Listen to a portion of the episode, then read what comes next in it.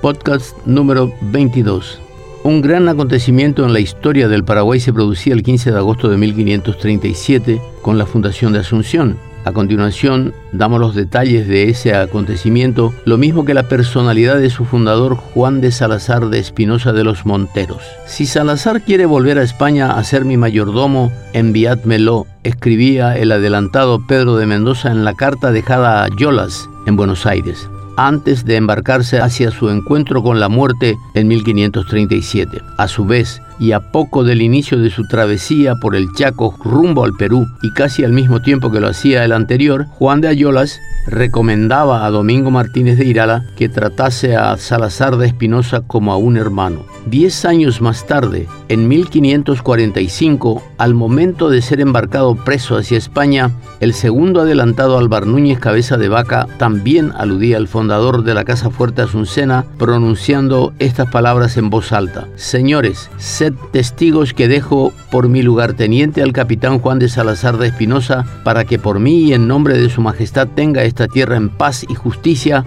hasta que su majestad provea lo que más servido sea tres connotados líderes de la conquista en distintas etapas del proceso y con una diferencia de poco más de 10 años entre el primero y el último, destacaban el afecto o la prestancia de Juan de Salazar de Espinosa, detalle que denota como ninguno los atributos del fundador de Asunción. Pero tras su traspié dentro del grupo leal a Alvar Núñez y su intempestivo regreso a España en 1545, Salazar retornaría a Asunción en 1554 a casi 20 años de aquel viaje pionero con más lauros de los que había dejado, nada menos que como capitán general, regidor del Cabildo y tesorero de la Real Hacienda en el Río de la Plata, en la expedición del finado tercer adelantado Juan de Sanabria. Pero en aquel tumultuoso río de frustraciones, pasiones e intrigas políticas de los primeros años de la colonia, poco y nada tenía que hacer un caballero de la Orden de Santiago, doctorado en Salamanca y con aficiones poéticas como él. De su actuación política, Salazar se alistó casi siempre en el bando equivocado, como muchos otros consagrados con la toga académica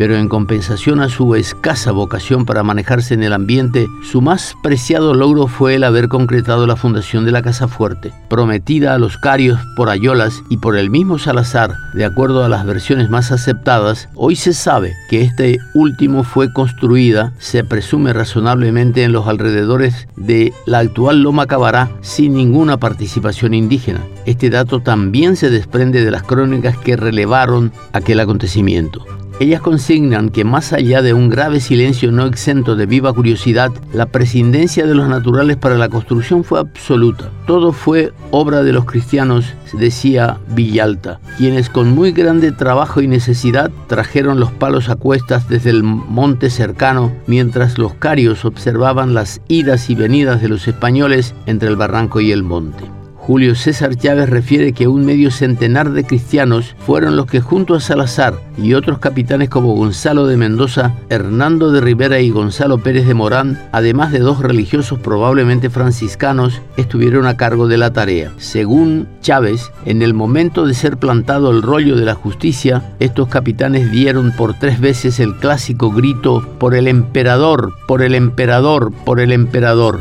En cuanto al nombre dado a la ciudad, el clérigo Andrada afirmaba que el homenaje a la Virgen de la Asunción se debió al hecho que en tal día se comenzó a asentar y edificar. Del mismo acto de fundación, Carlos Subizarreta dibuja otra versión, aunque idéntica en cuanto a la prescindencia de los indígenas. La barranca se iba poblando de figuras expectantes, escribe este autor. Los naturales se mantenían callados hieráticos, de pie o en cuclillas, mientras la hueste desembarcaba y desmantelaba al bergantín aprestándose a subir los senderos que conducían a la taba. La fundación del fuerte tuvo lugar esa misma mañana, pocas horas después del desembarco. Los carios estupefactos contemplaban el espectáculo con sus ojos oscuros. Acerca del ceremonial realizado de acuerdo a la tradición romana y las prácticas castrenses de la dura Castilla, este autor, su bizarreta, describe 60 hombres padecidos cargando rodelas, arcabuces y ballestas. El ya mencionado historiador asegura que fueron siete los clérigos que se encontraban en el grupo y en medio de los hombres siete perros ladraban alborozados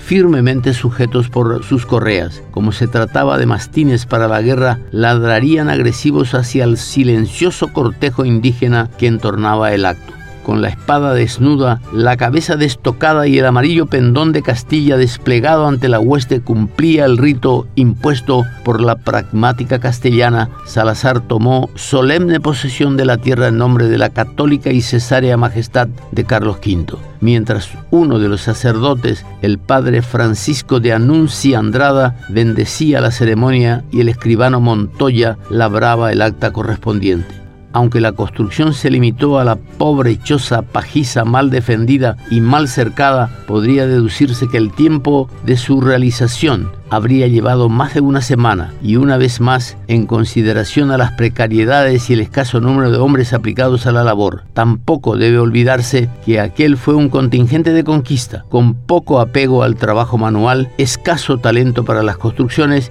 y casi nulos recursos para lo que demandara una edificación de relativa seguridad. Eran hombres de armas y habían venido a otra cosa. Además, no había que descuidar la guardia. Nunca se sabía cuánta hostilidad podían cerrar el reservado gesto de los anfitriones. Juan de Salazar murió algunos años después que Irala, envejecido y pobre, cargado de hijos. Tenía los propios, los de la esposa viuda y los que él mismo había tenido con esta. Amortajado en su hábito de la Orden de Santiago, concluye su bizarreta al pie del altar mayor, en la vieja catedral que no conocimos, desmoronada sobre la playa del río que ciñó los afanes de su vida.